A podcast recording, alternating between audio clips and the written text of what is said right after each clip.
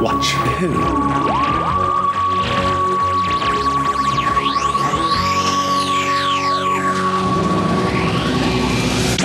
Hello. Hello, And welcome to Two Watch Who, a Doctor Who podcast. I'm Mark, I'm Sarah, and I'm a Doctor Who fan. and I'm new to watching Who. Yeah, watching for the very first time. Very first time. And you join us on Gallifrey. Here we are in the, um, I don't know, Matrix computer room, I'm going to call it. Matrixy Elgin's little office. Engin, not Elgin. Whatever his name is, he's here. Okay. Yeah. Which one was that? The little guy that had all the computer stuff. That doesn't help. Um, Don't say the well, old guy either. They're both old. The old little guy. The detective one or the informative one? the informative one.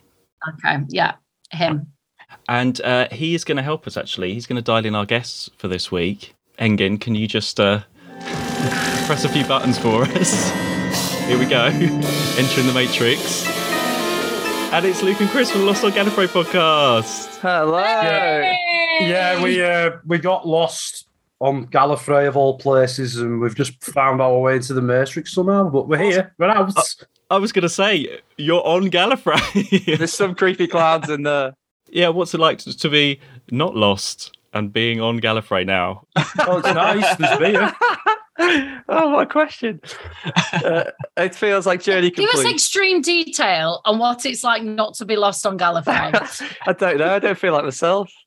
Uh, It's, it's very. It's it's like we're in a new. To quote Wayne's World, it's like we're in a new piece of underwear. At first, it's constrictive, but then it becomes a part of you. there we go. Well, welcome back. You were on um, Ambassadors of Death last time. That was ages ago. That was the third Doctor. He's like way in the past now, isn't he?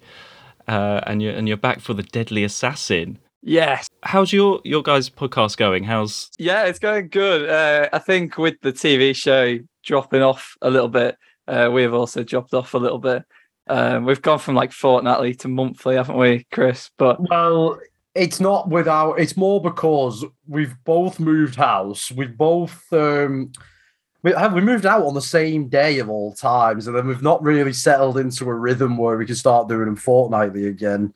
And because the news front's dry for um, the specials that have come out this year, we have struggled. It has been tough to get It's- them in.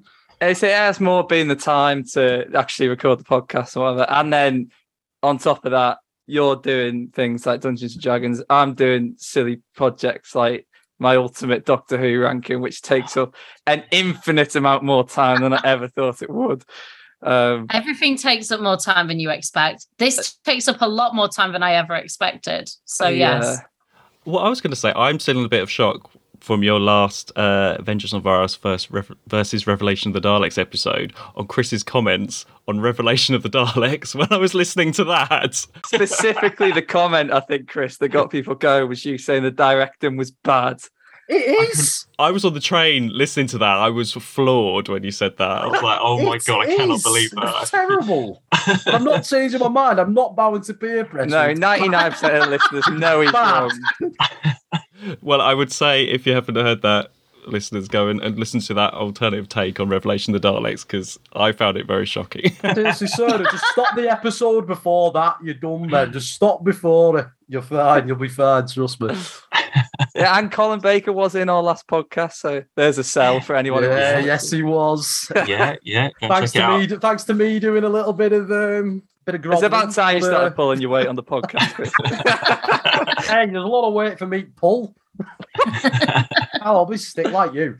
well, I, I enjoy your immediate takes as well that you do, you know, when the new Doctor was cast and when there's a new episode on. Instant reaction Instant episodes. react. I, Yeah, yeah. I, I got to say, I really enjoy doing them because you, the, it's like I'm not saying you don't want to do the usual podcast episodes, but you really want to do the instant reactions. You really want to tell people this was shit or this was good. Uh, I can't. uh, Can we swear on this? I can't remember. Yeah, of course. Yeah, yeah. I mean, I broke the rule a long time ago. One of the first things I ever learned when I started doing radio and podcasting stuff was back at university, and I did accidentally swear on on the radio. And the when I turned around, I just like, oh god, I'm, I was absolutely mortified coming out of the recording booth. And the first thing fella said to me was just shit happens, and I was like, I've stuck with that mentality throughout now, so I don't, I don't give a fuck now. I just swear all the time. Mark used to like put on like explicits specifically for me. It comes back to our chalk and cheese situation. Mark's like the good angel who just, it's very rare that Mark swears. If it's about missing episodes, There was an episode recently when Mark swore. what was that one? I ah, remember Yeah, it. There It, was because it took me back. it shocked me to the core when I heard it. I can't remember what it was. I must have got angry about something. Something quite small. I think that's why it was so shocking. Yeah, yeah. It rarely can't remember. happens. Whereas I'm just a potty mouth, so I can't help it. Well, I'll be looking forward to hearing your uh, instant take on the centenary special when it comes out, which I hope you guys will be doing. Well, we, we do have a, a apparently we do have a title according to Wikipedia. It's going to be called the Final Countdown. So if they don't play Europe anywhere within the episode, I'm going to instantly declare it shit straight up.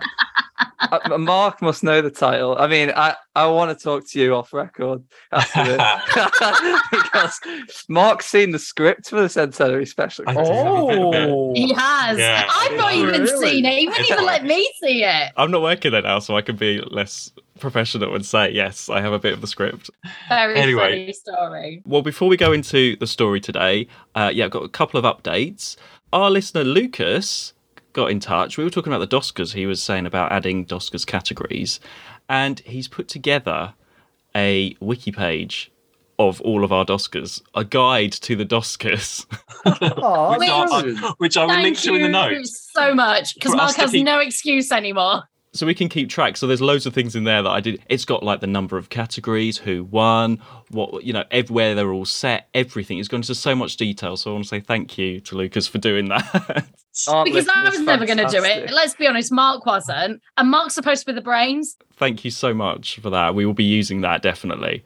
And also, I went to the BFI to the Abominable Snowmen screening. That was one. I don't know, Sarah, if you remember that story. Well, I do because it had pad in it and it went on forever. With pad. But it, no, it was really good. It's much easier to follow the story than those just those really bad telesnaps. It's like Fury from the Deep animation without the long arms. Will there's- pads still annoy me because No. They've do, they've really redone Pad.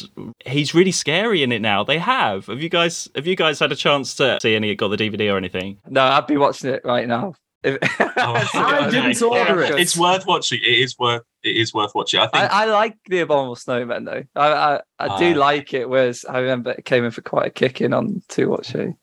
I Yeah, did I order think- it. But I did pick up from a local branch of CEX. Dalek Invasion Earth Yes, 21 Dalek Invasion Still got the Earth, price tag on it. So I, I have bought something Doctor Who related. I also got um, from Dan Pin and one of our listeners, probably one of yours as well, I suspect, a absolutely lovely gift of a Sylvester McCoy RPG book for Doctor Who called Time Lord, and it was absolutely lovely. I'm, I honestly, I was absolutely made up with it. With it, he sent me this Aw. handwritten letter as well. It was absolutely, you know, got me right here. So I just wanted to plug it again. I know I keep saying it, but I really, I really haven't come down off the high. So hopefully I'll be running that soon.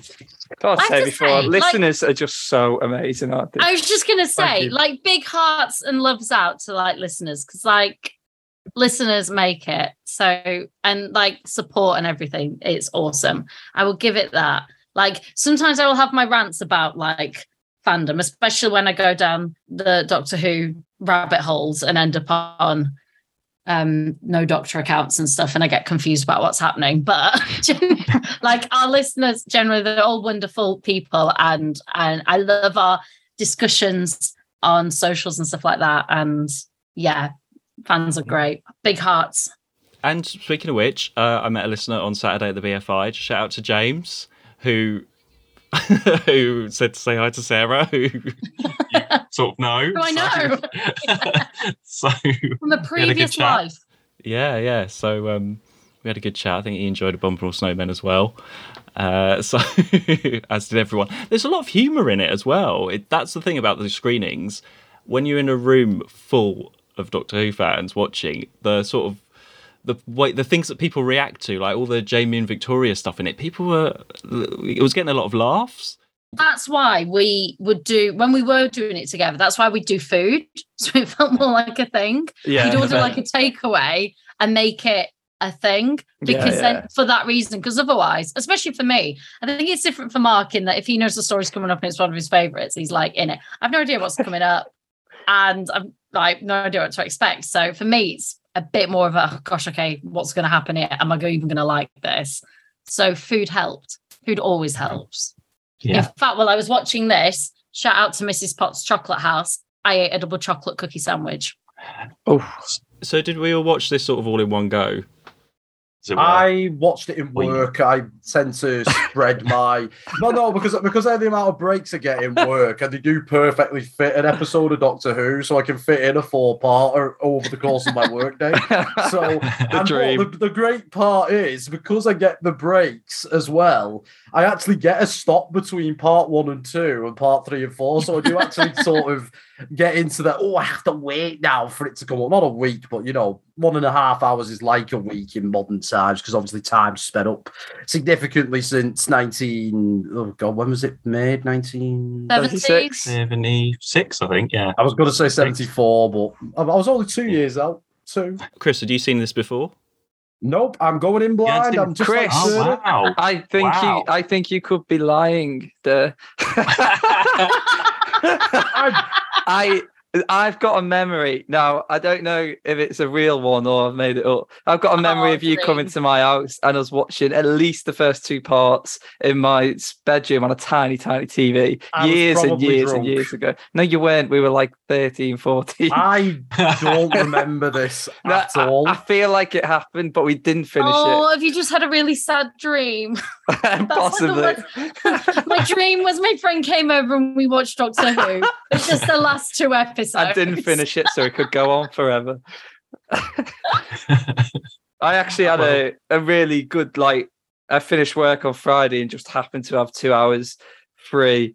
And it, it was just like a perfect amount of time to just actually enjoy it and sit down and watch it. It's not one that I would normally go for. A couple of reasons. Gallifrey stuff can be a bit hit and miss sometimes. I'm not always keen on the Gallifrey stuff, and the Doctor sort of traveling solo, which is I think is the first time up to this point. So when I was sort of younger watching this one, it didn't have apart from maybe episode three with all the surreal stuff, all the sort of politics and things I wasn't really interested in. But actually watching it again now, like recently I watched it yesterday, I was getting into that a bit more and uh, yeah, it's funny how you go back sometimes and watch it in sort of in a different way. Yeah, Uh, so- I, I agree with you. Like Gallifrey, you know, can be just a bit dull and a bit boring or whatever. But from childhood, I've always really, really liked this this one. I think when I was a kid, episode three was like, you know, it was so action packed, and Doctor Who was all about running and going going through explosions and everything. So episode three was just like great to me. Now, I mean, it's actually not that actiony. When I was watching it yesterday, it's more like tactical. It's more sitting in trees and blowing darts and stuff. yeah, it is, Uh, isn't it? Yeah. I'll tell you what it feels like for me. I felt that this was very Sherlock Holmes, this sort of Yes. episode, and I felt like it played into Tom Baker really, really well. It played sort of like a Sherlock Holmes story, but also a boy's own adventure, especially in episode three, feels like a boy's own adventure. I also got a sort of predator vibe sort of coming off it as well, just a little bit, you know. Obviously not too close, but um enough for me to think, ooh, Predator, this actually looks pretty damn cool, you know. Um I honestly I I thought it was really enjoyable. I enjoyed it. I enjoyed the politicking in part one. I enjoyed the sort of Minority Report detective story in part two. I enjoyed all the boys' own adventure stuff in part three, and I enjoyed part four as a good conclusion. I did like the episode a lot. Yeah. I was confused. Oh, I was going to ask this, right? Because I think I like this a lot. When I was a kid, I used to like Gallifrey stuff, and it, Yeah. it'd be it'd be what pulled me in um, as a fan.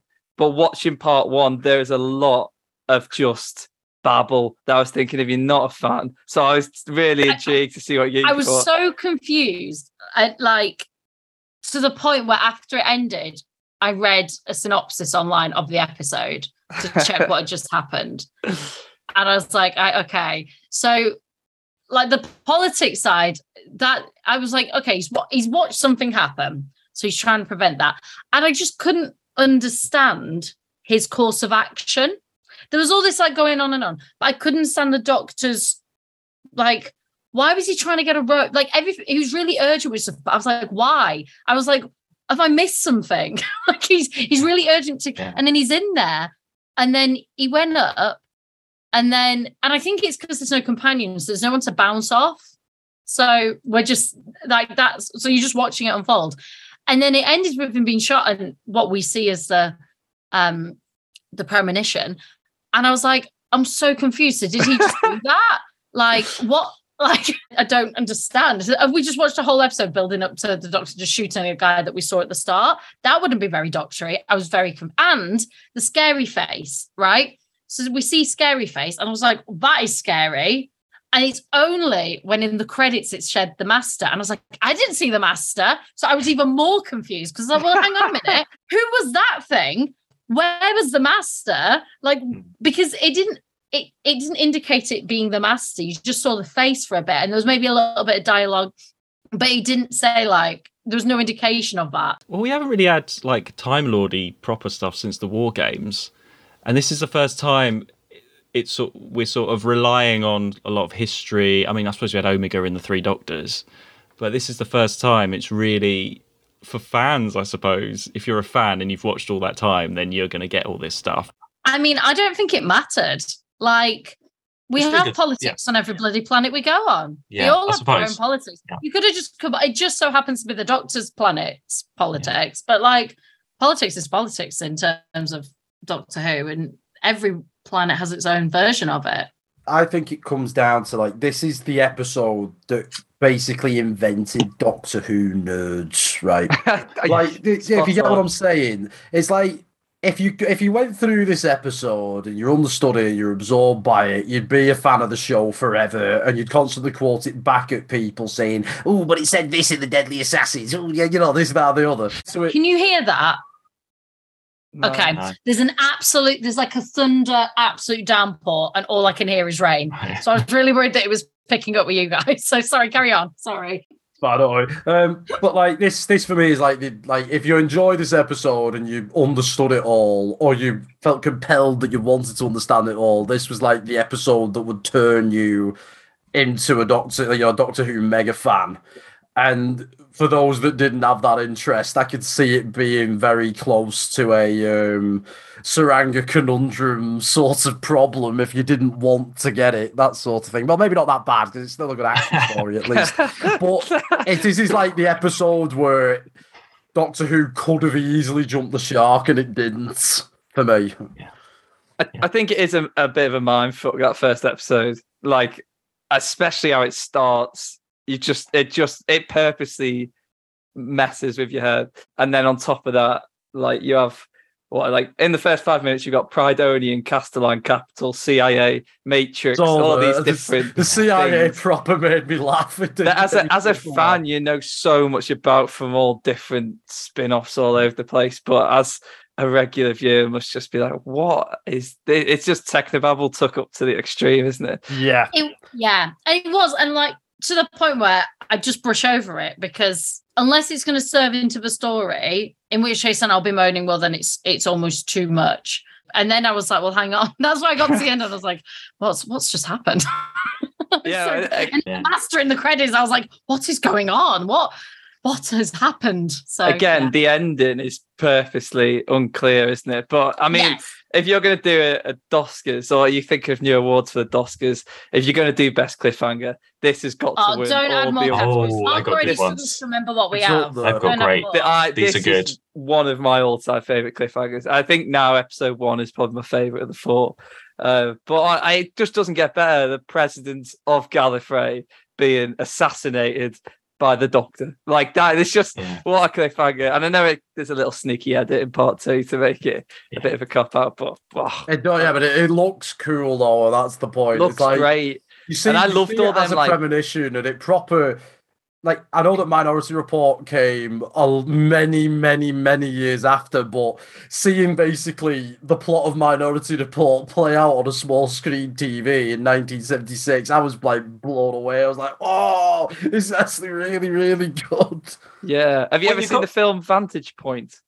Vantage Point is similar. Yes, I have seen Vantage No. Because that that's like that, that's all based around an assassination, and I used to love that as a kid. And that is again. Well, I know I do know the film you mean though. Yeah, it's like you see the assassination like ten times from different people's perspectives. It's from eight different perspectives. yeah, Right. I have heard of it. you would love it, heard of Mark. Oh, that sounds good. Yeah, but you've got this um, Star Wars opening with a bit of information. Oh yeah. I, I Uh, with literally, all that, I like, went, that's- ooh, I actually oohed That's a bit different. it. then, ooh, yeah. hello. And then And I read it along with the doctor. I felt really like, I love reading. Do you know what? I do watch English with subtitles because I like reading along. So I read along with the doctor. Did Star Wars copy Doctor Who? I- Did it? what I Yeah, because well. this, yeah, because Star Wars wouldn't. Oh, when was Star Wars out? the next year it was seventy seven. Next year, yeah. Oh my god, it has the credit scrolled on it. Shit. Yeah. yeah. I've just realised. Well, technically, they're all copying Flash Gordon, so um, Oh, right. there is Uh, that. It's a slightly different style as well. Whereas in Star Wars, it's like a triangle. sort of. The Flash Gordon serials are more like that, and then Red Dwarf did it at the start of season three to Yeah. I explain love the the Red skip as Dwarf well. ones. Yeah. I actually went back and actually watched it in slow mo so I could read the whole thing, and it's actually quite funny. Though And that part was one of my favorite. I mean, I've never watched Star Wars. I've watched like the first 10 minutes of one of them. So I know like the scrolly bit at the start. And then there was some sort of battle, and then I, I walked out. It was whenever they always put it on whenever it was raining uh, in school. They'd put it on. Star Wars. That's pretty cool. We never got Star Wars. We've got like Had Wow. talk. My primary school was cool. All right. We've had this talk. but we put Star Wars on, and um, I just got bored and walked out, and then went into another room and played games. No. Actually, no. I, my primary school was cool because, like, we got to do this like project in year four or something like that, and this was the year that Doctor Who had just come back. So me and two of my friends built this paper mache life-size Dalek in my garage, and we took it in and did this whole discussion on it that took about an hour. As it was like right at the end of the year, and you know, I always get a free lesson like every now and again. And we did this whole thing, and it was it was brilliant. Honestly, I've still got photos of that Dalek. I was so proud of it. It's one of the most Our- creative thing Our I've end ever of year done. thing was we used to make. Uh, we used to all get given glue guns and saws, and we used to make cars, and then we'd spend all week making these cars in primary school, and then we'd race them. I did a and- and the only person- Oh, the What only person that ever had a glue gun related incident was the head teacher's son. Glued it Typical. I'm trying to find a uh, a link here. Great. Yeah, Mark, get us on track. Uh, well, Okay, well, if you swap out a glue gun for like an assassination gun, then we're back. Oh, we should So say the as well. president that- is glue gun. we should say that today's the day um, that the new PM has been announced in in our time. And I uh, like- we're gonna we I was- went back to topic and away we go again. No, no, but at half Well, twelve today, I was half expecting to see Boris Johnson be shot just before he named Yeah. Liz Truss. Uh, where were we? We haven't even got. So he's pre- he's had a premonition about the president being killed. That's as far as we've got, really. Uh, and then we meet, and then we meet our characters. So we've got the The start to the episode. So we got Spandrell, who's been in Doctor Who before, who was last seen in the Mutants as Jaeger, Jaeger Bomb Man. Do you remember him? I did not know that. Yeah, I, goodbye, I man. don't. In the Mutants, you know, the Mutants with the mutts, and it had the Squire from the Smugglers in it, and he's like the scientist guy, and he's also an Enemy of the World as well. Oh, was sorry, but remember is. Where is he an enemy of the world? it, no? But Ah. hang on, is it, is So it some- Oh, just mean the that- actor, or is it actually Oh. Spandrell that's in? Oh no, sorry, the actor. Oh, right, right, Okay, that's, that's fine. That's how I- fine. right. Explain sorry, I was so confused. yeah. I was gonna say, is that is that like the, the secret out to Salamander? He is actually a clone of Patrick Troughton created by Spandrell or some shit. He's great. He's he's a bit of a pro in this, isn't he? I thought Poirot. I literally was watching He it and I is. love Poirot. Because he's really instead of like a companion, he's the guy that's helping out the Doctor. He's like supporting character of the week, and he's the one that believes him and is. Uh, I mean, he doesn't actually do that much. I mean, nobody really does that much. They sit there and watch the Doctor in the Matrix most of the time, but but he's. I thought it was quite good. he was an interesting one because until it started a bit frustrating in that they've asked him to come back, he's been called back, and then no one like they're all against him, and I was like, oh, he's got to explain himself. I hate all But this. uh, isn't and then I don't, but he only didn't believe for like five ten minutes, and then once, well, maybe longer, and basically until the assassination, and then he was like, okay, convince me, but. I don't know. I, I was a bit like on the fence with him for a while. I was like, I, I just hate it when it's a lot of like having to convince people. So was it the Master that called him back? Well, it must have been, yeah. It must have Is that- been. is that That's ever why no explained? knew- yeah, but that's why no one knew who he was. Yeah, that's what I was thinking because I was like, surely he can be like, "You've called me back. I'm here." Yeah, but he might have just like.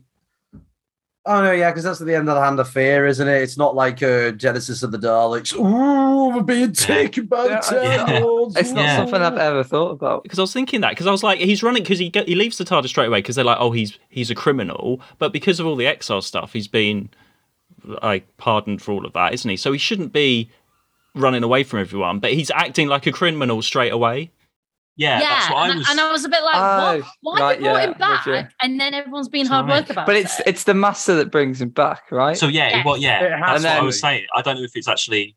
ex- well, then don't, don't- they, say, yeah, they the Time Lords then say that there's an unauthorized crafting, but it still doesn't make Ah. sense why the Doctor would act like a criminal. Yeah, that, Yeah. I, I know what you mean. Just because he's a he's rebel sneaking. lad, that's why. Like straight away, he's already got the disguise and like the the smoking pipe out, hasn't he? Ready to go. yeah. I quite Yeah. like I that. found bit. all that just a bit frustrating. I, I just get really frustrated when it's that because it's just so much explanation time. I'm like, Yeah. Of all the doctors to randomly have a shisha pipe in the TARDIS, but Yeah. Yeah, I love it? And then we got um, Chancellor Goth, who has been in Doctor Who before, the actor, a couple of times. He was Gulliver in The Mind Robber. yeah, hang on, which one was the mind robber? Uh, Second Doctor, Land of Fiction, uh, Rapunzel. Oh, yeah, Gulliver. I remember Gulliver. You just say character words until TARDIS explodes and you get a great shot of it. You're spinning round the console. cancelled. I liked Gulliver, didn't I? but but also he was um he played a Time Lord in the War Games, so it could be the same character. He's one of the guys that sent the Doctor onto exile in the first place. So if you want to link up things there, I like that. yeah, he could be the same guy. Uh, so Maybe the doctor really. They did really kill thought him. about that, you know? I, I didn't really get the the Sherlock Holmes or Poirot thing, but I think the reason for that is it's obvious from the off who the assassin is. Surely, Well, I didn't No. think so. no. Not Not really, until the 'cause you don't see I, I might have even- just anything. seen it too many times, but he looks Yeah, evil. You So, see I'm- I'm that evil thing, but I didn't know what it was. I'm exactly like- the same as as you. Until I saw the credits, I had no idea that I saw the master pop of the credits. Like, oh, that's unlucky. That Don't they say it in part one though? Doesn't he? I No. swear he says No. it. No, it, there is nothing. Uh, there's nothing about about the Master. I don't think there's anything mentioned until it's when these they they find the shrunken thing. Episode two, mm. and he says he's talking to then the weird facing. At this point, it's just weird facing to me. And he says something like, Master, you you've got to something. And he's like, No. And then he talks about like, I need to he's my eldest enemy, and I need to, and he has that dialogue. But he doesn't, he says to him, like, Master, you need to. And that was the first time they referenced Master. There's no reference to Master in that first, which is why I was just like, please point out otherwise. I'm sure someone will if I'm, but I had, I was so like floored Mm. at when that appeared. I was like, what have I bloody I missed out? believe you, but I feel like there is. I suppose it's weird to I come to it believe you, but you're wrong. because I suppose if people, if like fans or whatever are watching it now, you're already going to know it's the Master. It's quite rare that someone's going to go into this not knowing that it's the master. I think. because I am a big fan of the master. Like, oh, big love there. And it just didn't feel like the master in any way. Yeah, No. I, Like I it. get that. And so I just didn't connect it in any way to the master. Uh, like to me, that could have just been any really. We've had other bad characters from Gallifrey. It could have been any bad character from Gallifrey because I, the performance itself didn't feel mastery. Um, and I, I, you know, I get it's not the. I know it's not the same actor, and I know all that, but could have been the meddling monk. it, it could have been. It could have been like anyone with like a scarred face that doesn't like the doctor at that point.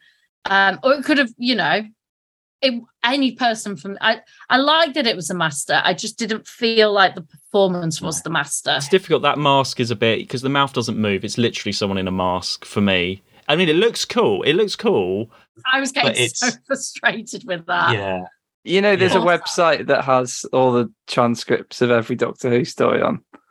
I, Are you I've on just, there? I've just Are you on there. looking for the master? Are you I- from? This, in this is one- Luke, what Luke writes in his spare time. in, in part one in part one uh just as the tardis is like transducted away it then goes to a scene with i think it's the first scene you see the master and the man says to him all his actions are exactly as you predicted master that's the only thing That's but yeah. Yeah, i but can it could see be- that yeah, but- going both It could be Master of Land of Fiction. yeah yeah It could be anyone. Anyone. i think it, it look it does look great though Uh, especially Oh, it's it an, it's an goes amazing. really costume. that close up on his face it actually looks quite scary It is. considering- you It's know it's a really mask scary. but it still looks horrible. Yeah, no, I I looked at that and I was like, that is that's a freaky uh, monster we have this week.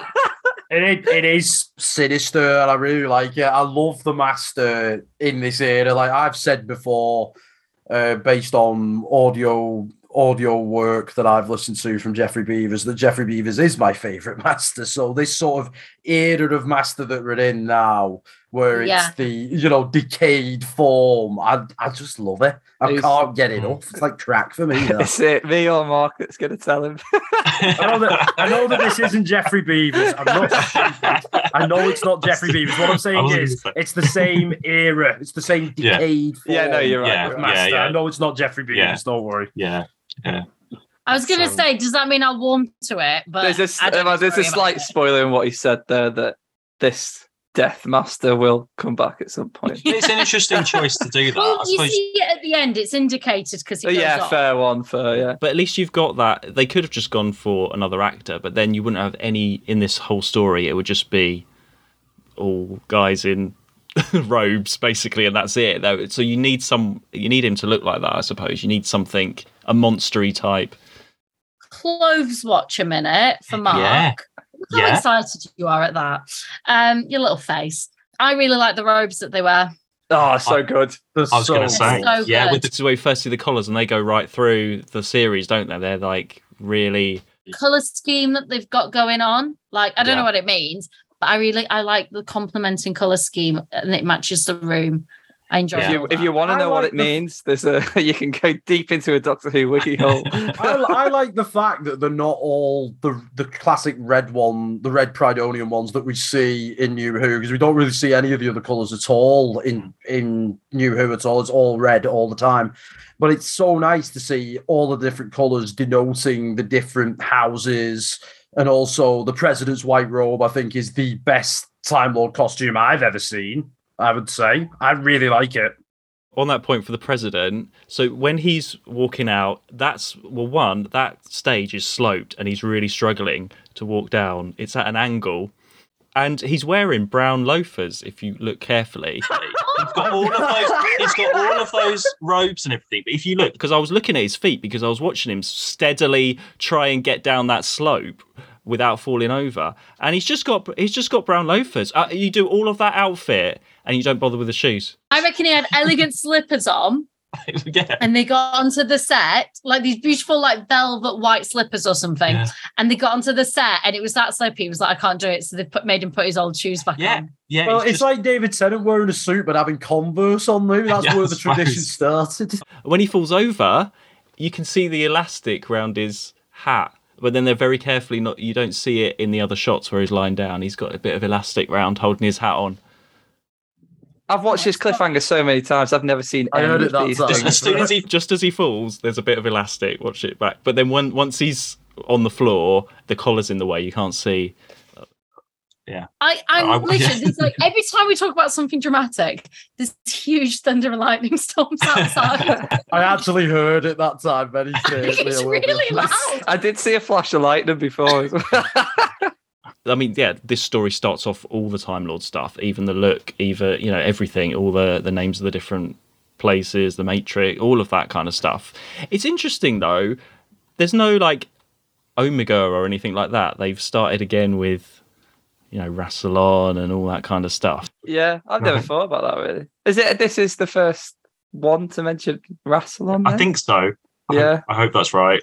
People I th- I think tell it me probably- if it's not. I I think, think it is. it is. Oh, And like the eye, love. all the Eye of Harmony you. stuff and all that kind of stuff. Because Well, I think in the Three Doctors, wasn't it Omega that started out everything with the black hole? Yeah, that and then the spin off. and off then they've just stuff like retcons it into two. So yeah Omega it's- blows up the star, but Rassilon gets Yeah. the star. There's a like a a decision made with this story that all everything to do with Time Lords up to now is is gone. Really, Mm. they basically start totally fresh again, don't they? Mm. Um, because This even is like the timeless child. in the Pertwee, well, it is. It's a timeless children of its time. Right? But In the Yeah. Pertwee uh, era, the Time Lords are still quite godlike, and you know, carrying on that war games image. And if I'm right, this this was caused a massive storm back in the day with fans that have been around for like 13 years. So this literally was the timeless children of the day. Because it's funny when you've got yeah, like you said, in the war games, they're like really cr- scary voices out of nowhere kind of thing, and then in here you've just got like those two guys having a chat, and he gets his robes mixed up, and it's all a bit. I love that tumbling scene. and you know, oh, I and love it just that shows scene. I suppose that's the idea to show that what this society is really like, and they're not actually these godlike people. Well, I Yeah. can't wait for somebody to be reviewing Timeless Children in 20 years' time and saying, oh, it was necessary because it's needed resetting or something like that. You know, someone's going to do that in 20 It'll years, and. I will be there to tell them they're wrong. Yeah, I mean, I love this Gallifrey though. I think it all looks spectacular. It's what I think of of Gallifrey. I love how dark it all is. Instead of it being all light bright and ooh, glory to the Time Lords and fire and orange sky, it's all dark and moody and broody. I love it. I love that it when you guys like are lost on old Gallifrey, castle. it's this Gallifrey, yeah? yeah, this is where I wanted to go, and then I ended up on Glow World, and I couldn't see where I was in this big glass ball. But there's not many people. There's not apart from that scene where they're all waiting for the president, and I've put nobody claps when the president walks out. They all just stand there. He's just sort of going like this to nobody, to no one, as if someone should be clapping. I feel like they should be clapping or cheering. Mark wants like the Jubilee. He wants everyone to Well, get yeah. the Gallifrey flags out and give them away. there's just nothing. They're just standing there in silence. There's nothing. it's quite My favourite, when right, is when he's dead. And they there was that like he's dead and he's lying there. And there was this one guy that he saw. He just walked up, looked, and then walked. whoa, oh, wow. Oh oh, my god. That is uh That was violent. I'm not even joking. Something across the room just fell over. Like it Mabel's cat tower just shot across the room. Why do I feel like I'm about to appear in Unfriended 2? Right, I'm sorry. Okay. I will be back in a You're sec right. because I genuinely think something's happened. So as everyone's going out Okay. the corridor, just one sec. What do you think happened in there? I don't know.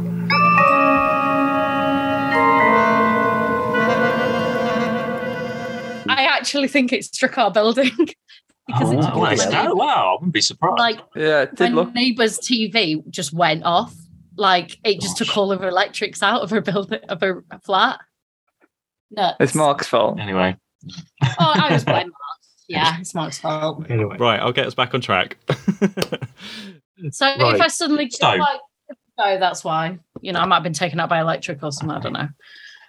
so the president's dead.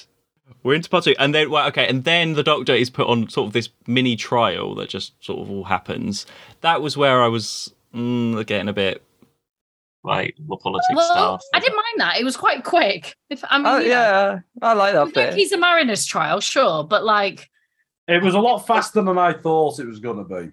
Yeah, it could have been strung out a bit longer. And then also, this is where. So we know, obviously, we know Goth is bad. but that's I for the viewer, not who for. Yeah, so they're know. trying to they're trying to make it a bit of a Well, it's a bit like in part three when he's in the Matrix. It, it's probably a lot more uncomfortable for him to be walking around with a big black net over his face. yeah. but like, it, it holds it off for a bit. Yeah. more. Uh, and then I- this it is came as a complete shock, the reveal for me. I didn't see it coming. Same. Well, who did you Same. think it was? I didn't know. don't know. I just thought it was some random dude. Master just gets random people to do things sometimes. I don't know I mean- why when the president was shot, like they're not just locked in a room, and you find that like they're meant to be the most civilized people ever, and there's like ten of them in a room, and someone's just been killed. Surely they'd just be locked in and at least searched. I mean, because I- Goth's got a gun in his pocket.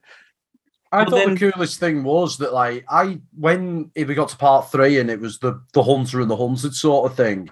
I really did think they went, you know, full Matrix, Matrix, where like the master had this, you know, residual self image that he could manipulate into what he wanted to be in the Matrix.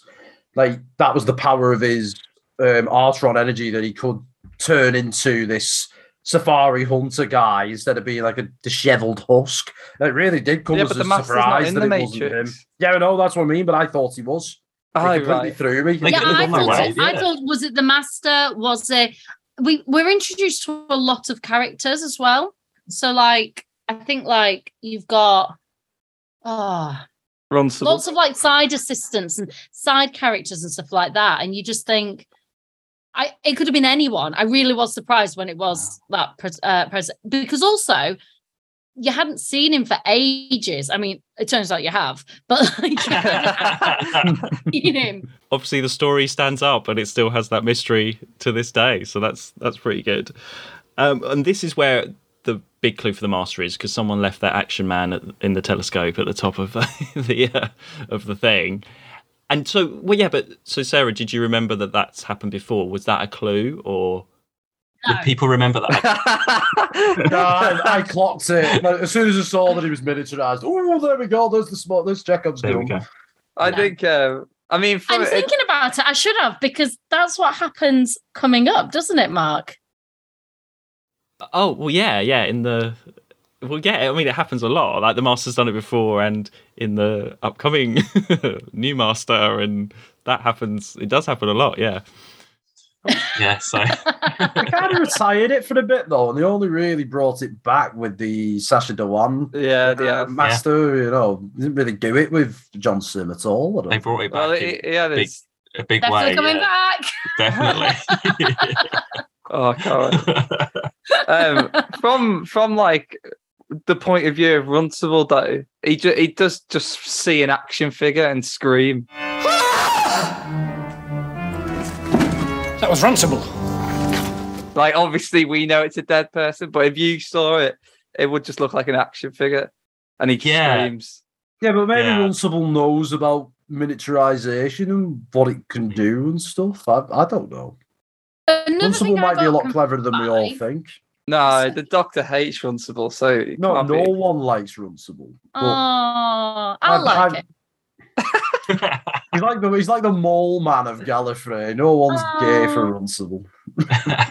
Just no, not not everyone's a likable character. Well, he gets well. He doesn't last very long. He gets stabbed, doesn't he? So Yeah. well, that's it. He said, "I'm sorry.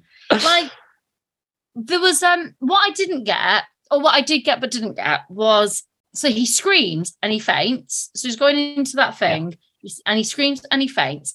And then someone comes and takes the discs out Yeah. and then goes, and then that's never mentioned. well, because they're going to check the CCTV basically, aren't they? And then it gets taken out. Or or does it get? Oh, do they?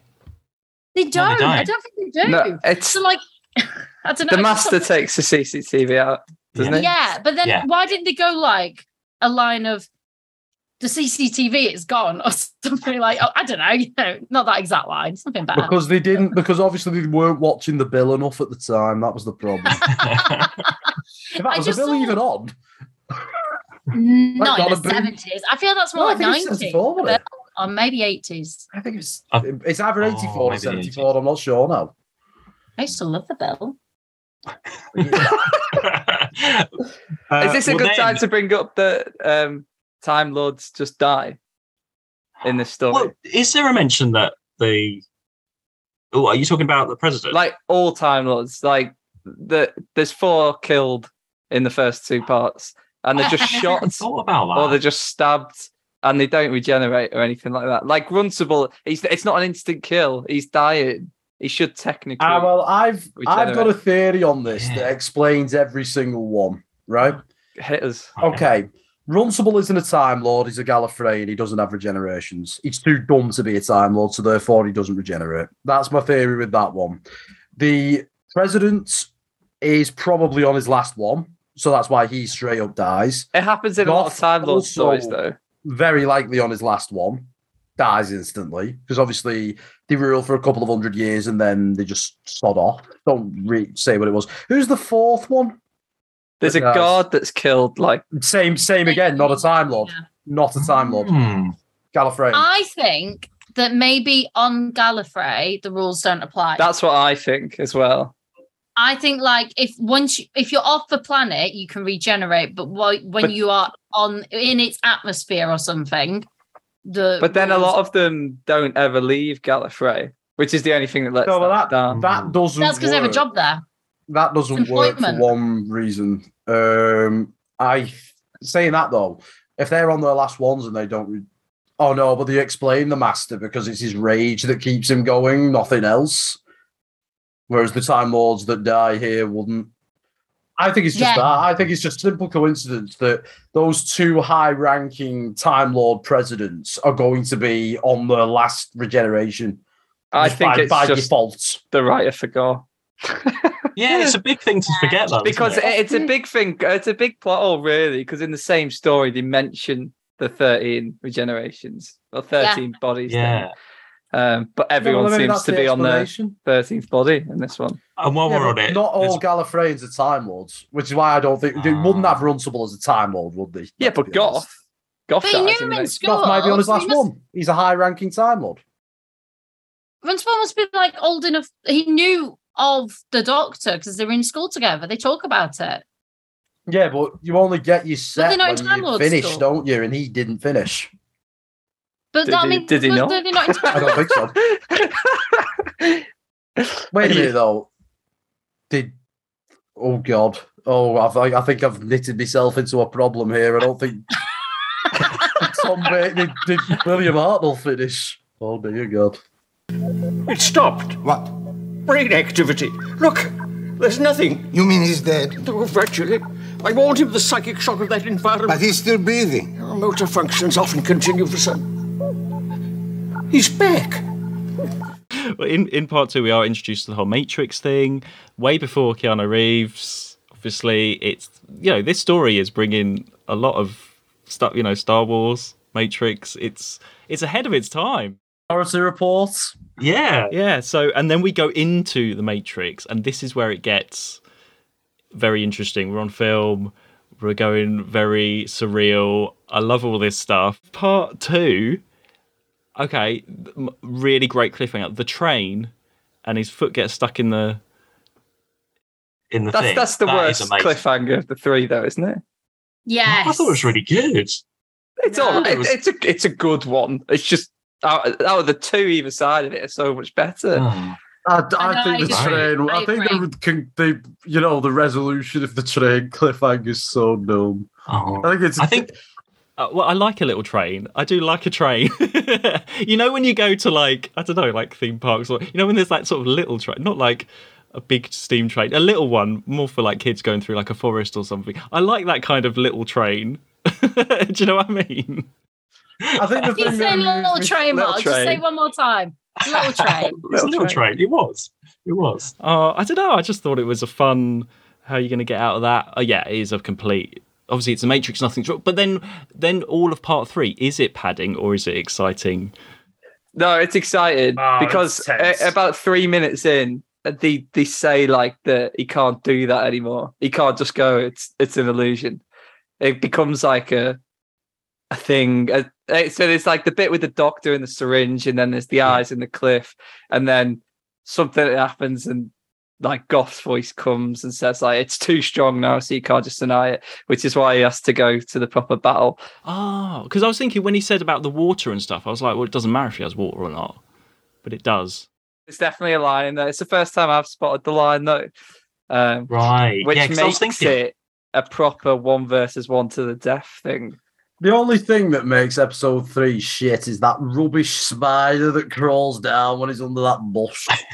One only flaw with it. Everything else is perfect. Oh, I'm not. I'm not a fan of the big egg thing that he steps in. I don't know the point of that. It's not like it's not like terror though, is it? It's not. It's not. a lot of it reminded me a mix of um the toy maker. Do I mean the toy maker?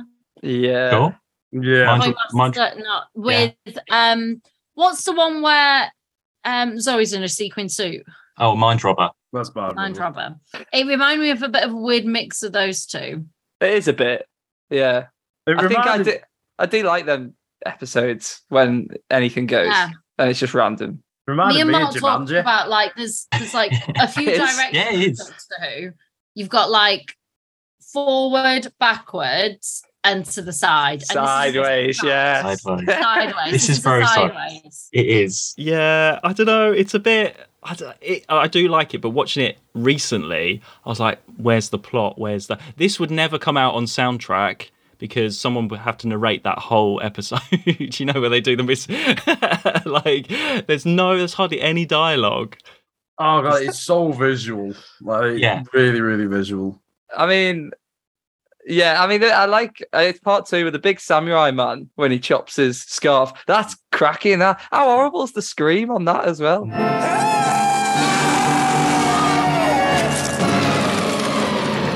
It's a proper. "Oh." Yeah. but then you see the dummy just falling off. This. I don't know. Nah, I think, I it's think alright. that- Good, I think I thought it was a really good yeah, one. I think it's all right as well. I think the doctor with the syringe was just so trippy, but there's like there's so many good trippy moments. Like even the the World War One gas mask soldier coming out of the mist as well. Like that's so um like just so ethereal. Like it just works and it proper you know gave me like I know I know Empty Child comes out so much later, but it just like it took me back there and I was like, oh that's kick ass. That just works. I mean, poor poor kids watching that. Yeah, watching that with all those images. It's not just like a clown, a gas mask. It's just everything in one, like nightmare episode. Great. I loved the clown. I really Oh. loved the blood. When he like imagined his blood away, I was like, oh, I like that. I don't know why. I Oh, that's the that's the bit when he asserts the reality and he can't do anymore because the blood Yeah. vanishes and then it comes back. yeah.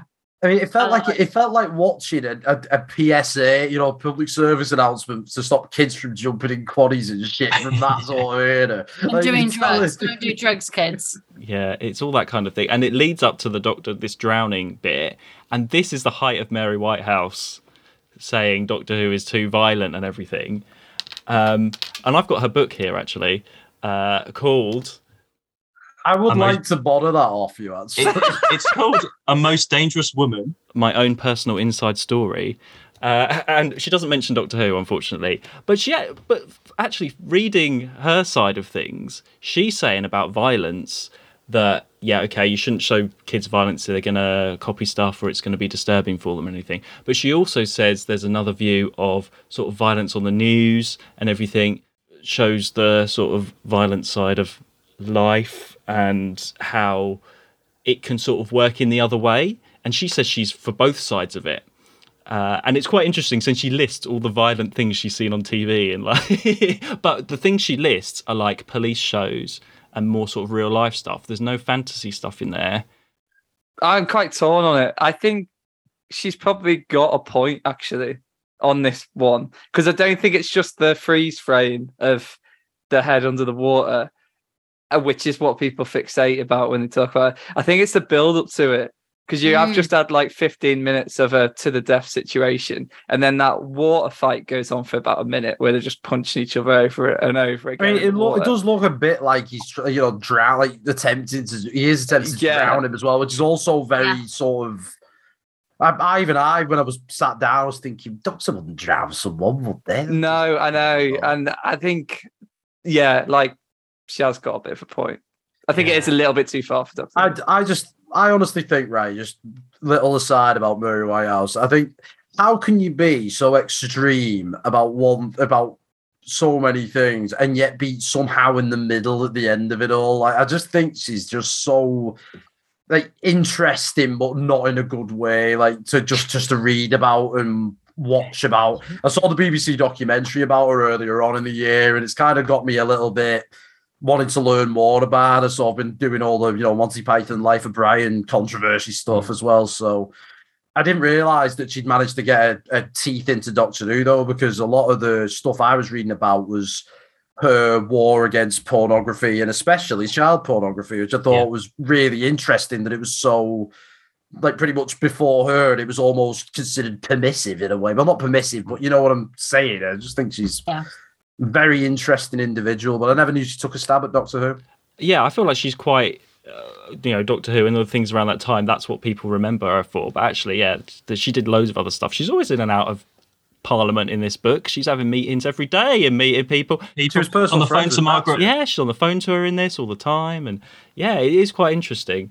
Um, But yeah, I think, it is one of those things though that like you do sort of become immune to it.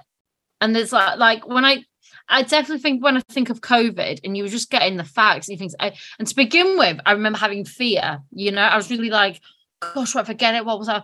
And then very quickly you sort of like you sort of become immune to the news of it. And I mean it's not violence, but it, it's sort of like a different form of um uh information aggression i guess isn't it because it's just it's just Well- there i go like the, there was just it was everywhere and that's all there was. And i guess you know especially with the war at the minute in ukraine you It's just just get all- scaremongering.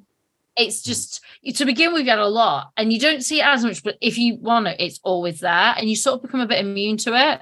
You sort of like i think there's a sort of immunity that comes with violence and with um yeah scaremongering and stuff like that. I just think like i i'd sort of think yeah i don't know. I think she's going to point on some things I see Doctor Who more as variety because it it's not doesn't necessarily age up with the kids. Because I mean, if you look at a story like Inferno, for example, in Pertwee's run, that is fucking dark. Like seriously, it's like and you love inferno Yeah, I was going to Oh, say. Of course I love it. But the point is, it is seriously dark, and there is a lot of violence and other things. And the brig has possibly the best line ever in all of Doctor Who as well. Um, it- I just think it's absurdly dark, and like that was, you know, six, five or six years before this. Like, I just think Doctor Who it, it has such a broad range; it should never ever be considered a kids' show. Like, I know it was originally like Hartnell run, maybe, but I think once you get to color, it's not a necessarily a kids show anymore. It's like if such a thing could exist, it's a teen show, but it's before its time in a way. If you get what I'm saying. I mean, you say Hartnell, but Hartnell's got like the massacre, which is they're I just people getting gunned down. I gotta say though, for the drowning scene, I, when I was a kid, I never had an issue with it. It didn't scare me or anything like that. I wasn't too bothered. You know, But also, I kids- know, I- more you're I- overthinking. you comes down to overanalyze it as an adult a bit. I think. yeah, maybe because as a kid, you want it to be as violent and as shocking as possible. Yeah. I mean, Right. Again, and I know I've said this before, but you read the Roald Dahl books and they're pretty violent, the kids' books. You mm. know, you read like the twits or mm. you read like the poems, you know, and you know, like the pig, for example, he eats the farmer, like, or like they beat, they eat the bo- like that's what they do. They're mm. really violent and scary. And how is that different reading and and also bear in mind parents would read this it's all right saying okay well i read it but parents will read this to their children so how is that any different me reading um the witches where like these women turn over and then try and eat children how is that any different and less scary? That was also made into a film for children than what um what we see. Yeah. I don't know. I just think like kids like gore. They like scary things. That is one thing that you can guarantee with kids. Goosebumps made a whole franchise out of it. Is it something to do with the fact that it's a doctor being violent? Like we've seen Mm. extras have these fights, Mm. like in Colony in Space and stuff. But like here it is the doctor for ages punching over and over again. Um, and then getting put in the water. I don't Which know. I, Yes, think the that argument is though it's not reality. Well, that's the thing. It is a fantasy, and yeah, but in the freeze frame, I think. dies in the Matrix. Dies. yeah. So it's so it's still got an impact. You could Yeah. say it's Freeze- the doctor's mind. The freeze frame ad. I love all the freeze frames cliffhangers. They add so much more drama to it. Bring back freeze frames. They should, yeah. There should be freeze frame every Bring, week. bring back Doctor Who cliffhanger first. Like, yeah, yeah. That's what you need with a freeze frame. Definitely. just before the fight, why does Goth suddenly set on fire? I felt like I missed something. There- Uh, he's in the oh. water. Oh yeah, it's, oh yeah, that was weird. Yeah. He just suddenly Cool, sets on fire. Yeah, it's I cool. thought- It's great. I- now, when I saw that, I thought that it was the doctor trying to take control. Well, like in like mind wise, he's like Yeah. Comes it up. Oh yeah, I he's running low Burn on him alive. Yeah. No, it's it's not that. He's running low on energy, so he's burning himself out. I think. Ah, is that what it's supposed to be? Good- Oh right, yeah, That's that clever. explains it. Um, Uh, I got to say, and I, I, I, well, no, sorry, I was going to get back to the clown. Is only one comment? I don't even like. I'm not scared of clowns. I don't even hate clowns, but I hate the clown in this. the noise, the noise of the clown, that like that I mean, Yeah. I'm- That clown is so um Stephen King clown. It's yeah, very it is. Is this is this pre it as well? This story is just Oh, It could be actually. It is I think unbelievable. I think it is. Eighties, eighty three, isn't yeah, it? Yeah, Curry. eighties. Yeah, Yeah, Tim Yeah, Curry mate. would have just been finishing off Rocky Horror at this point. yeah. So um, There's pre some it as context well. for There we you. go. Let's Every, see what every... Rocky Horror there is in it. Well, that, that brings us back to Europe again. Oh, no, it doesn't bring us back to Europe. Sorry, I always get. I always think Time Warp was done by Europe for whatever reason. Don't know why. just see Mary Whitehouse drowning. Uh, no, well, Mary we're on to, Whitehouse that's just my drowning. notes. She didn't like that scene. I think apparently the BBC had to cut it on the repeat. A bit of it. I was reading.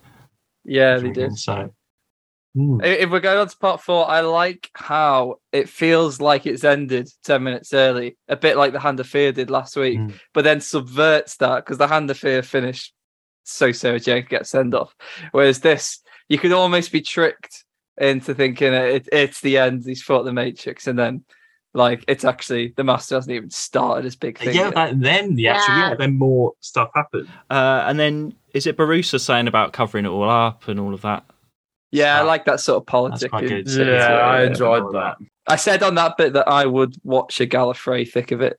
It feels. It does feel very thick of it. Yeah, Can you imagine? Oh, it'd be fantastic. That's that's the spin off we need for Russell T, I think. I mean, you could actually have Capaldi back in that. In, You could. in the role. yeah, Malcolm well. Borusa.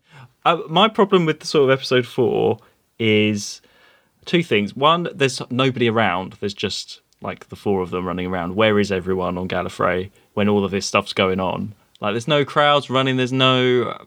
I know. it- I don't know. It just, Mark, I don't the miss any of scale those is a bit too small. Extras. The guy that just walked up to a body and was like, "Ooh," and then walked away. I don't miss any of the extras. It just felt a bit really small all of a sudden.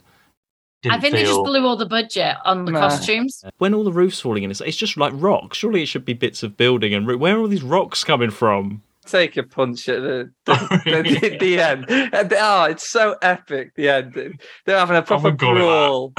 no. Then the master falls no- down a hole and And he can't really move around in the costume, and the plastic sash of Rassilon his Oh, cardboard come is getting on. They're stuck. having a proper It's- fist fight on the stairs. There's rocks Oh, you've coming gotta- down. That, My biggest gripe with that whole thing is that it's so obvious with the master's mask that he's struggling to talk through it. Like they should have had an actor doing that and then the master off but talking into a microphone so it was clearer.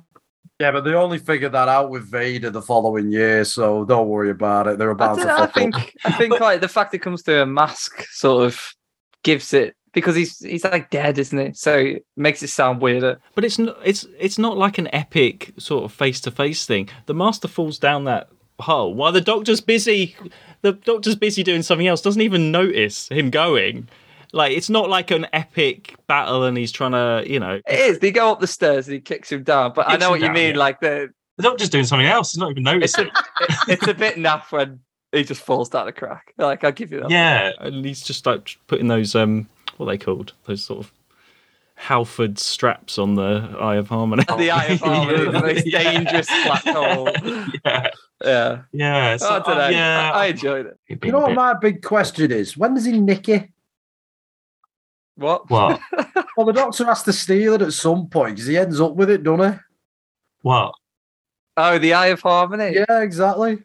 Oh, right. over to oh, Mars. That's the whole. Oh no, I can't, no, we can't even go there. I've got can't to, even I've got to start ask. No, there's, got a, to there's an answer. You just have it. You've not completed all. Isn't there two, like a link in a link in every TARDIS or something? Yeah, like that? every TARDIS has an Eye of Harmony. every TARDIS has and then there's an Eye yeah. of Harmony, uh, har- Harmony on Gallifrey, and the All link. right, okay. All right, okay, that's fine. I just thought the doctor had just decided to take it for no reason, you know, just because he could. You know, maybe No. when he was Time Lord President or some shit. I don't know. Mark, what? Because you've been a fan since like the nineties. Yeah. So obviously, like the thirteen regenerations thing, was Mm. that like a big deal to you as a as a growing up fan? That that the Doctor could only have thirteen lives. it was always a thing. I remember thinking, "Oh wow, what if there's an eighth Doctor?" Before it was like when there was only seven, and that was it. I was thinking, "Wow, I wonder what. I wonder what. Wow, there's going to be a twelfth Doctor one day. I wonder what that was like. Never going to happen." And yeah, it was. It was weird. Yeah, I, and one of the and oh, I can't really say spoilers and stuff, but um, yeah, I think was a thing. I, I I used to think about it. I think, and you know, again, it's hard to talk about, I suppose. But I used to think about it and think, oh god, so we're running out. yeah, yeah, exactly. Yeah, there's a, there's a definite. this end was a to it, I know. question. This was a question I wanted to put to all you. Like, we've seen this, and Brain and Morbius comes soon after. Why did this rule of 13 stick in this episode, but the It's- Morbius Doctors didn't? Like, why why does this episode, Deadly Assassin, with the canon that it espouses and establishes, stick, but other canon, you know, what's considered canon breaking or you know, canon defining things don't stick? Like, what makes it tick? it's strange, isn't it? I think that the Brain and Morbius one is that it can be ambiguous. It can be Morbius, whereas this one is Yeah. stated outright as fact. is it only because of the Master saying? Because that he's he has to run. That's why he. That's it's just explaining. It just it's just because of the Master, isn't it? And That's also, I think reason. a lot of this stuff might have stuck because this was the classic high point of Doctor Who. So a- it went into the zeitgeist. It's like oh. a lot of the Tennant stuff sticks, doesn't it? Whereas compared to Yeah. other stuff, Because I think yeah, here you got this is your big Time Lord story, and then by the time they get to like the eighties, no one should remember an Arc of Infinity. I mean, more This is by the time they get to the 80s, they're just looking back at that sort of more golden well, yeah, and that time just and taking it from that. Yeah, Yeah, they're not going to invent their own stuff in the 80s. They haven't got the. I mean, this isn't me being like a timeless child apologist or anything like that, but like I was expecting more to come from it than a throwaway line that then means, oh, the master's now decaying, which kind of breaks the rule in the first place, sort of thing. Like I've hmm. thought because I do not remember watching this, despite what you say, Luke. I don't. This is definitely my first run through of this episode, and I I sort of built it up in my mind as this. oh, there's this big legendary sort of. oh, this is like the you know the Ten Commandments of Doctor Who sort of thing. Like, ooh, it has to be passed down, and it kind of wasn't. And then it got me thinking. Well, why do Doctor Who fans get the panties in a twist over this being broken? Like I do, like I do. But with other things, they don't. I Uh, think it's, and I can see Sarah's so done with this conversation, but I think, I think it's Fine. because every book and spin off or whatever up until 2010, so that's 25, 30 years of of uh, external Doctor Who has just come back to the Deadly Assassin on it, and But is it because it gives it an end? I mean, like, there's not other things that just rules. Do you know what I mean? They're just like things that come. Whereas this gives almost a definite end. It I, gives I it a like point. it as well because it So- gives it a bit of threat, doesn't it? That oh, Exactly. he could so actually. when you're on seven and you're like, oh, 13, can you imagine if it's 13 doctors? like Mark said, Mark 13. but like it it feels so it feels so far off and final because that means that then it's over. What happens? Well, apparently nothing. So therefore, this thing that I love is over. So coming back to it means like like sorry, coming back to what you were just saying. Um it means it, it sort of is more of an issue for you because that's what ends what you love. Does that make sense? yeah, it does. Yeah, yeah. Yeah, it's uh, a big story. So a moment to you know talk fan philosophy, you know, like Doctor Who. I think you have to with this story, don't you?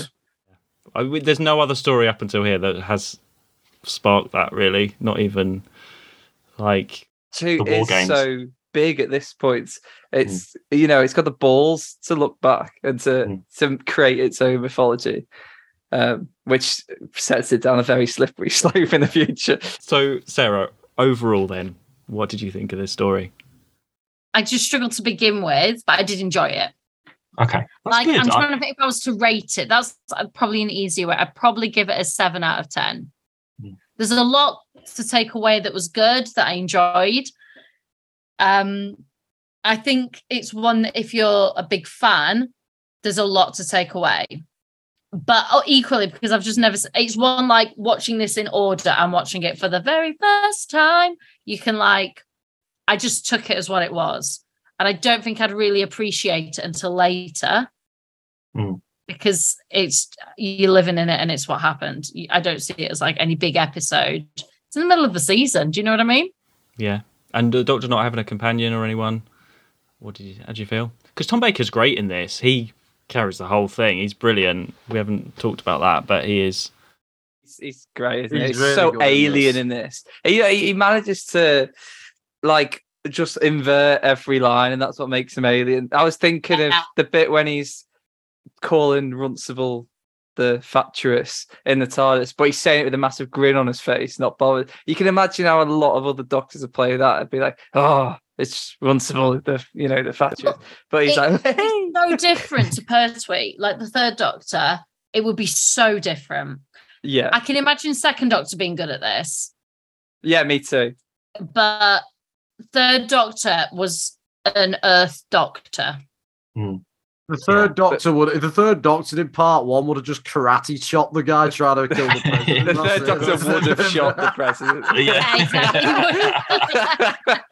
Must relive my dreams.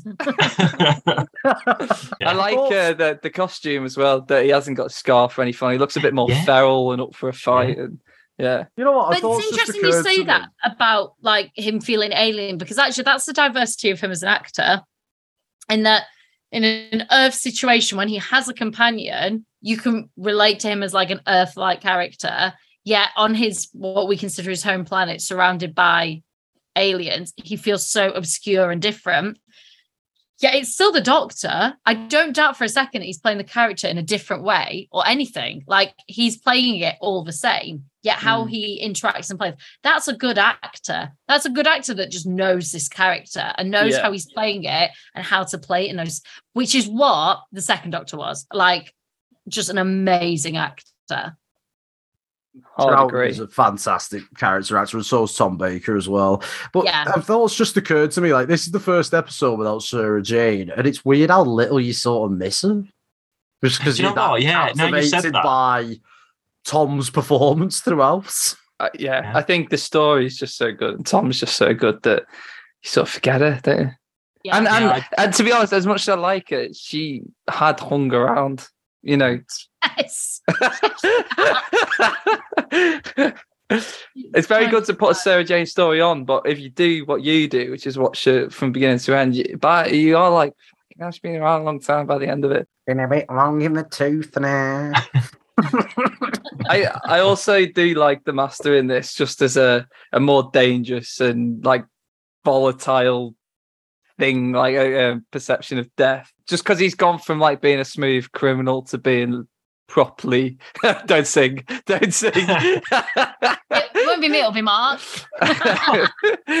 for for to like a proper terrifying um like visual image basically hmm. but again he's like feral and violent and that just sort of runs through connects the doctor it connects him with the doctor as well and yeah What I love though about the Master as a character is there's sort of a it's really hard to put your finger on. like anti-friendship with yeah, and sort of Doctor- like Best- there's- best there's frenemies. connection to them. yeah And I I, think I, missing in this story. yeah which is why when it when it was the master it was such a i mean i was so surprised other than to mention it but there's such like a connection between the doctor and the master that he just knows it's the master and that does come up later and it's like well this must be the ma-. when once they see a small person they're like that's the master that's his like thing but I, I think that's what it was missing it's all right to have the hatred to keep you alive but actually what i love is that they also have a sort of a a rapport together and it just wasn't there yeah i It's- like it it's as kind of a baddie i like it as a one-off really Mm. but i agree like the the main sort of relationship should be that I'm Yeah. I'm the other way to be honest. Like I like that it's um that the the master like the master in this decayed form isn't truly himself. To be honest, like he, this is like the closest, like, in my opinion, that he ever gets to the sort of ragged edge, as it were, really of like what his character is. I I like that that they sort of decided they wanted to do something very different from Delgado and go for this feral scavenger, you know, I'll go all the way from like this smooth mastermind to a feral scavenger, but then take it back again with Ainley as well. Like, I just think it, in a way, it took the master from being what could have easily been a, a one note Time Lord villain that just keeps coming back every now and again, a bit like the meddling monk is to turn Yeah. him into this sort of legendary arch villain of the Doctor Who franchise, you know, akin to the Daleks, that sort of level. I, well, I think it's really difficult to follow up after Roger Delgado, and they probably did the right thing going completely different rather than trying to get someone to do that exact same thing because it just wouldn't have been as good. So maybe just straight after they had to go completely different. But yeah, you just it's the costume is cool, but you just don't get the personality all the way through.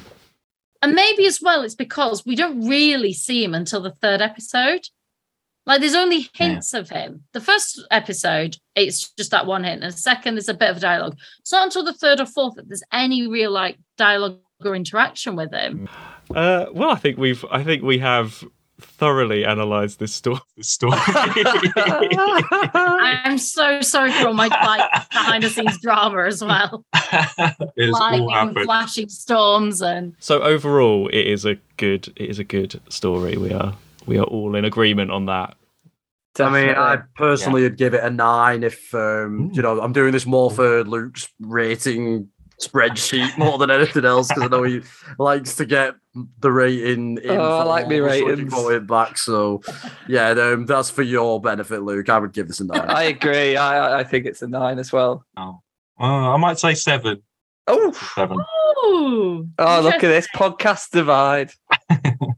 podcast wars Well, I um oh yeah, I need to tell Sarah the name of the next story. oh yeah Four episodes again.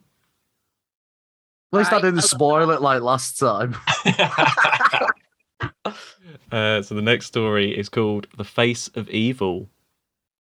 oh okay i think it'll be the master Okay, No way. I think it'll be the master. We have There we watched that one together, Chris, on a Yeah, train. I know, I know, we did. I remember. It was, Yeah. it was fun. okay. well, we'll find out what happens in that one. Well, thank you very much, Luke and Chris, for joining us. Thank you. Thank Uh, you. where can people find your podcast? Uh, if you Lost on type in, Gallifrey. yeah, yeah, type Hey. in Lost on Gallifrey, uh, Lost underscore Gallifrey on Twitter, same on on Facebook. Yeah, uh, we're never we're never too far away for another episode. So We're around. And do check out my uh, WordPress blog every single Monday. There's three Doctor Who stories dropping in the ultimate Doctor Who ranking. Uh, I've worked on it for far too long, over a year. Um, and this is going out for 40 weeks. It's not too late to jump on board and uh, see where your favorite stories may rank. Cool. Well, we'll get um, let's get um, Engin to uh, dial us out for the Matrix, and we will see you next week. You can find us on Twitter and Instagram at Two Watch Who, and you can support us at buymeacoffee.com forward slash Two Watch Who. See you next week. Bye. Bye. Bye. Bye. Two Watch who?